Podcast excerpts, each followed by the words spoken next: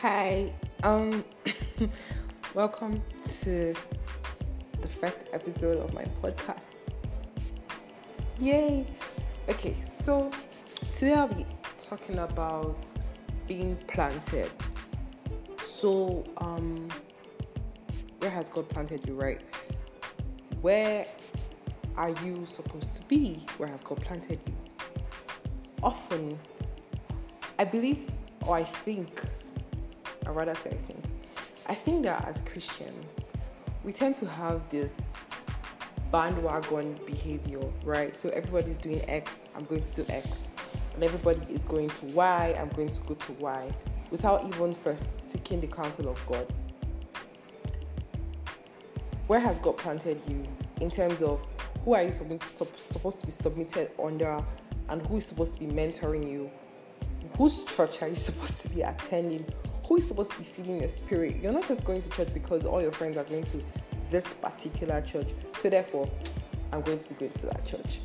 Or because all your friends are listening to this particular person, therefore I should listen to this person. Or because everybody you know is being mentored under a particular person, therefore he should mentor you as well. Is that really God's plan for you? Is that really the will of God for you? I feel like all of us need to sit down and ask this question God, where have you planted me? I believe that the mere fact that we all have different fingerprints, it means that God gives it us uniquely. It means that God gives us differently. And we all have like different routes and like different paths to take in life, right? So we all can be on the same road. And I also believe that there isn't just one man of God that God called to everybody. I feel like everybody has their own, like to each his own, and like you, you we all individually like belong to some form of like spiritual group, and you have to find it.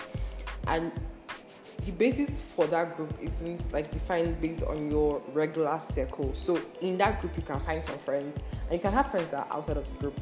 So I'll give like a quick example. My best friend was trying to find a church for like the longest time, and then I advised him to um, go to a particular church because you know everybody was going there, all your friends are there, all my friends are there, you cool. I don't go to the church because because that's not where the Lord has led me to. And to be very honest, I've always been someone that has just never like joined bandwagons. And so he didn't go, like he just didn't want to. And then one time he came, I was like, Oh, I found a good church and I was very skeptical because you know, I mean, the church I recommended, I knew this man. I mean, I knew the pastor, so I trusted him, so I could vouch for him. But this other church, I knew nothing about. So I'm like, hmm, I'm quite skeptical about this. But mate, if you look at him right now, he has grown so much in the world. He has grown so much um, spiritually. Like he's so like actively involved in church and all. Like he's such a better person for it because he found where he ought to be planted. He found his pastor, he found his group, right? And he's like tree planted by the riverside. He's growing, he's literally flourishing. Like, you know how your spiritual life impacts your physical life? Like, he's better, like mentally, emotionally, like, he's just better, like, he's just better for it, right?